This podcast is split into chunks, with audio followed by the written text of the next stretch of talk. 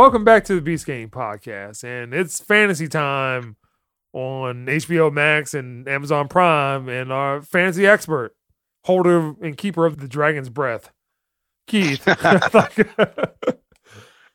he loves dragons, everybody. Dragons are the shit. It didn't really exist, Joe. All right, they existed. they, they existed in that one terrible Transformers movie. Keith has watched Rings of Power and also Game of Thrones, and I had saw maybe all of thirty seconds of Game of Thrones, uh, House of Dragon. House of Dragons, and I was like, I can't do this again because it was like somebody said "Your Grace." I'm like, oh yeah, I remember that. Oh this, oh god. I'm not big into fantasy stuff, science fiction, big into it.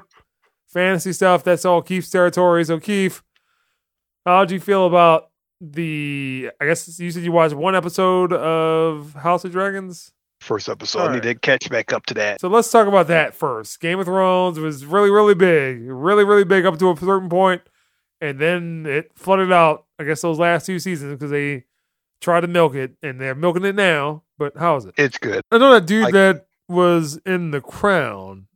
hmm It was Prince Philip. Matt Smith. yeah, Yep. he's also in that terrible Venom movie. But go ahead. Uh, he's fantastic. House of Dragon takes place 170 years before Game of Thrones, and it's kind of the height of the old kings, the Targaryen rule. So, dragons, lots of dragons. Uh, they got plenty of dragons, um, and basically, it's the king passed away without a legitimate male heir. Well, he had. I'm sorry, he did have a legitimate male heir, but there was some issue with the, He was like a with the succession. Okay. Yeah, he he had a daughter. He has a daughter. He passed the throne to his son, who is not that strong. And essentially, it kicks off with his wife is set to give birth to a son. He's got a brother played by Matt Smith, kind of a loose cannon, and he has a daughter Mhm. who is his oldest child, his only child, and his daughter is kind of a free spirit almost, but she kind of knows that she's not going to inherit anything. She's basically going to get married, living life, flying around with a dragon, and uh, being out as she is. However, things take a turn for the worse. Queen dies in childbirth. There is no male heir from the current king Viserys, and that's where the intrigue. He ends up making his daughter the heir, and all kinds of hollow blue happens because of the Targaryens. They are kind of a separate race from humans, almost. They pretty much practice incest. keeping the race pure. That's exactly what it is. Intrigue, there is incest, there is betrayals, a lot of bloodiness. So far, so good. The pacing's been well done, based off of not a fully fleshed out series of novels, but one Mhm. specific book that kind of read like a Western history Kind of like a novel. You outline, would, basically. Yeah, like a textbook you would read for Western civilization. And they basically talk about House of Targaryen, describing this period of when it got to the point of decline, put it that way. The expectation is that there's a whole lot of shit that's about to happen that would set the pace for what happens in Game of Thrones. Because uh, I know that isn't it still supposed to be like a Jon Snow show? That dude is smart. He would stay the fuck away from that. There is no saving what's happening with that Game of Thrones. But they were talking about it. They were talking about a couple other things to pop off. But in truth, this is kind of the way to go. Like Prequel, they just need to just yeah, they, they just need to shut it down. Like shut it down, and then in 20 years or 30 years, redo, you know, retell Game of Thrones. Hopefully, when George R. R. Martin has finished the books, and then they can redo it in like 20 years or something like that. So but it's now, basically done. Star Trek Enterprise, but for Game of Thrones. Pretty much prequel and it's already fleshed out so that's where the benefit comes from is that it's not an interpretation it's taken straight from you've got a beginning middle and end that's already been written out right. And they don't have is, to embellish. where Game of Thrones went wrong. yeah so like the last three seasons of game of thrones last three yeah three seasons i would say from game of thrones they were on their own. Like martin didn't have shit to do with it. He wasn't giving any hints. Like in fact he's 10 years i think his last book was 10 years ago. I'm gonna be honest with you i haven't even read that book. I was gonna wait for a couple of books to get ahead or at least him to finish before i got back into it. So switching gears a little bit, other large fantasy franchise, Lord of the Rings. Amazon has purchased the rights to, I guess, what would be like a prequel short story. oh no no. They purchased the rights to the hobbit and the lord of the rings trilogy. They did not purchase the rights to the actual prequel to those novels. Okay, but this is Rings of Power, hmm which is what? Some people calling it racist, calling Like- the fandom racist, or like harassing some of the people on the show. I don't know what's going on, but I just know what I read. Go ahead. Let me tell you this right now. Let me just lay it out for you. All of the anger and vitriol is warranted. I am not a Tolkien fanatic. I am one of those people. I do not think diversity is a bad word. I thought the Lord of the Rings trilogy was extremely monochrome. However, the man who wrote it lived in England. It is what it is. The diversity in Lord of the Rings could have come from anywhere outside of what they've done. For instance, like Tolkien focused the Lord of the Rings and Middle Earth on this centralized area, all white. However, there were other neighboring nations that were of different races. And you know, same thing ethnicities. happened in Game of Thrones. I mean, it was just like there was one area where all the Exactly. ethnic people lived. Across the sea and the other isles, they were there. Found their way to Braavos, which was kind of like the Game of Thrones' version of Italy, where there's a lot of mixed races and stuff. In terms of this and Tolkien and everything, he was making a, a mythology for England, an English mythology. Mhm. Therefore, just like you wouldn't say, how come Greek mythology doesn't have any blacks? Because there were no Asians in Greece. I mean, I don't know what the fuck to tell you.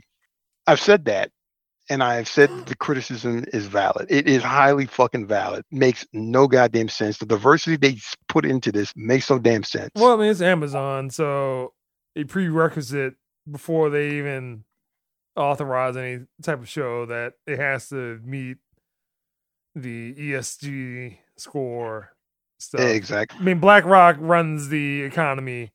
BlackRock basically is blackmailing companies into doing diversity. Is, is really what's happening. Go ahead.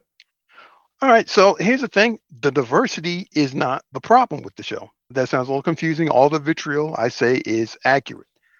However, the problems is not the forced diversity. That is not the problem. In fact, the one actress that they put up there, the Black Dwarf, she's actually one of the highlights of one of the episodes. Yeah, I think that was the, the one thing that started the whole thing off. But go ahead. Yeah, she started it all. None of that. She's got a damn beard, facial hair. I was like, what the fuck? I'm like, what is that on the damn chin? I'm like, she's got some goddamn nappy facial hair. I'm like, all right. so it was a whole thing where dwarves didn't have beards, but you know, yeah, she's got some facial hair. I mean, but flat out, she was one of the most pleasant, one of the best aspects of the show. Her and the little scene that she had, fantastic. I loved it. The problem is with the wokeness. And by the wokeness, I'm talking about you've got a lead who is so completely unlikable. Like she embodies every terrible thing. Like she has moments that would make you want to just like rip your eyeballs out. Yeah, I mean, Basically, and- it's and all the A- women- Amazon's looking for this to basically be their equivalent of Game of Thrones. That one show, It, it what was that one show? real time. Yeah, Wheel of Time. I mean, it's all Yeah, like trash. something of something, Rings of Power, Game it of. Thrones, Yeah, that House real of time show was, was was was trash. It was some trash, and I read the books, and, and I, I mean, I Netflix has Witcher. So which is awesome. The other problem is that so aside from the fact that it's outside of what the lore happens, so Amazon only had the rights to certain things. They decided to make this a prequel to the Lord of the Rings. However, they couldn't use the source material that would help cement that. Uh, There's a book yeah, called it The doesn't Silmarillion make sense. But go ahead. that they can only use like the kind of appendices from the trilogy, from the Lord of the Rings trilogy. For some reason, their interpretation of those appendices, Galadriel was a fighting commander, typical trope that is happening nowadays in the last 10 years, where you empower them by making all the males idiots and shitbags. So they show her leadership as leading these troops of people. People they're like, "Oh, we have to turn back. It's too dark. It's too cold. We should have gone back years ago. Why are we still going?" She's like, "No, we go forward." And so she walks forward alone into the darkness.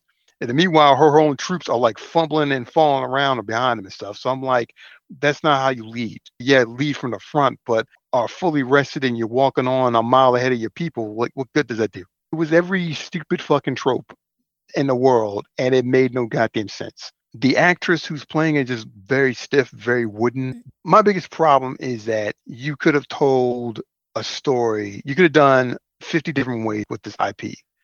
Instead, you went to the one area that requires the most interpretation, yet has fan base for that, knows all about it. I mean, these. I mean, like I, would, I would just say this. I think Lord of the Rings had its time. Kind of the same thing with Harry Potter. I mean, Harry Potter had a little bit longer run just because the way that the movies came out. Mhm. The Lord of the Rings and those core three movies, the Lord of the Rings trilogy, they stand up. They like, in fact, I watched them again like maybe a couple months ago, like in the around uh, the holiday season, and they stand up. Special effects stand up. They are effectively timeless right now. I understand why they didn't want to remake that and redo it or touch that because they really wouldn't have been able to do it justice, especially with the crew running this mess right now. Well, I mean, It's again, it's the problem that's happened in the Harry Potter where those core Harry Potter movies were fine. They were fine. They were movies of the time.